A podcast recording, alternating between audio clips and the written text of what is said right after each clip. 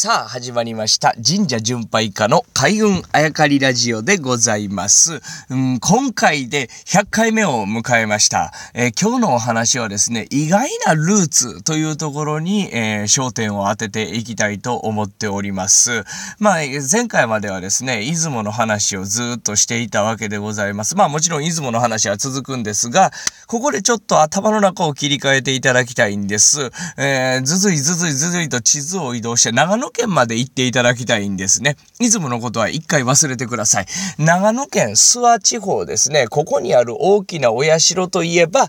そうです。諏訪大社なんですね。えー、諏訪神社、諏訪大社。まあ、お諏訪さんという神様でございますけれども、まあ、諏訪湖に宿ると言われていたり、その一帯に宿ると言われているこのお諏訪さんなんですけれども、このお諏訪さんのルーツ、皆様ご存知でしょうか？まあ、例えばですね、先ほどの話、出雲であれば出雲大社、あ例えば広島に行ったら厳島神社とか、それぞれその地方を代表するような神社というのがあるわけでございまして、この長野県諏訪地方にあるお諏訪さん、ルーツはと聞かれてもですね、そりゃあ地元に元からいた神様だろうと、えー、地元で信仰されていた神様だろう、元から、あなんていう発想が、あまあ普通でございます。しかしここには深いルーツが、隠されているわけでございますね。さあ、話を戻します。そして皆様の頭の中で地図も移動してくださいね。ずずいずいずいずいずいと出雲に戻ってください。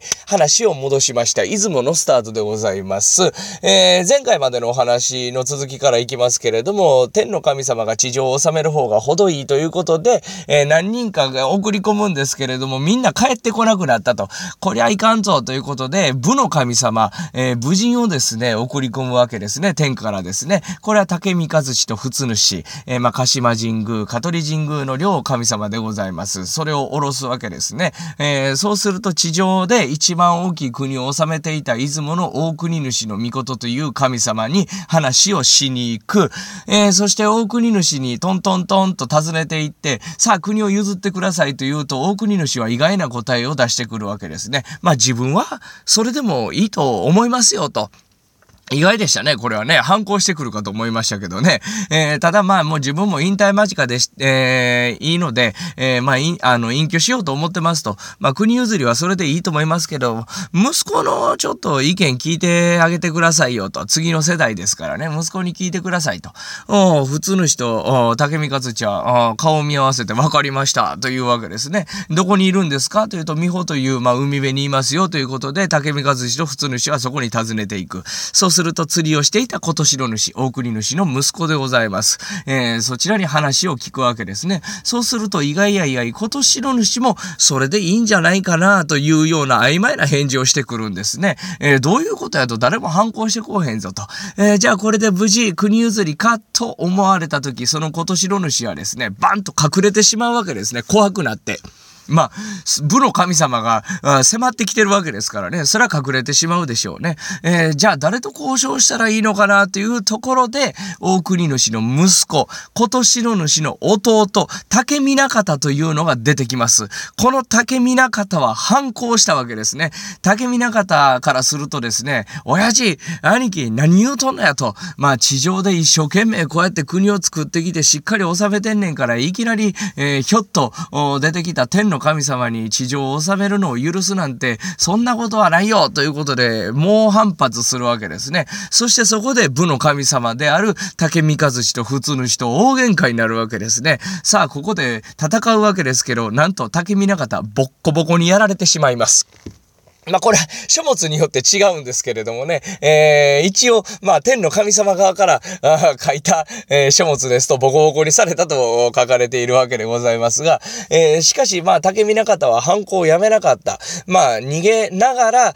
戦うわけですね。そこで竹見勝ちと仏主は、まあ治めようとした国の、まあその、大将の息子である竹見方が反抗して逃げたのを見過ごさなかったんですね。やっぱりそれは綺麗に収めるためには、ここで、えー、決着をつけとかなあかんということで、逃げる竹見方を追いかけていくわけです。えー、そして、どんどんどんどんどんどん東へ攻めていく。えー、竹見方はどんどんどんどん逃げていく。さあ、竹見方どこにたどり着いたでしょうか？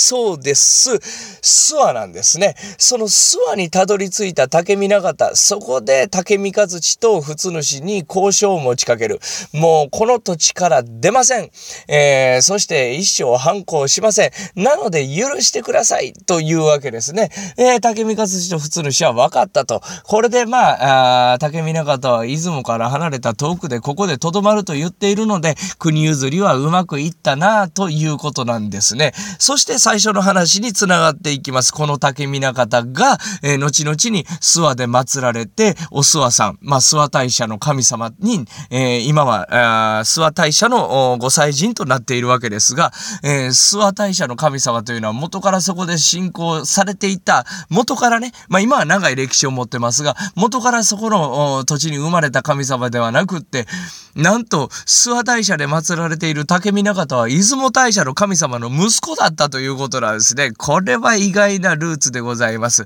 そのルーツ隠されたのが戦いであり、そして逃げてきたということ。少しだけ、えー、補足をしておきますが、竹見方側から書かれた書物、または別の視点から書かれた書物では、勇敢に戦ったんだと。うん、そして戦って逃げてきたんじゃなくて、自分はこの国を治める代わりに、えー、出雲を譲りますよと言って、えー、胸を張ってこちらに移動してきたという書かれ方をしている。まあこれは、え、神話と取るか歴史と取るかと大きな境目なんですけれども、歴史というのは、えー、見る方によって違いますからね、えー、この両者を考えて、まあ間を取って皆さんの意見というのが本当のところだと私は思っているわけでございますが、えー、またまた話を戻します。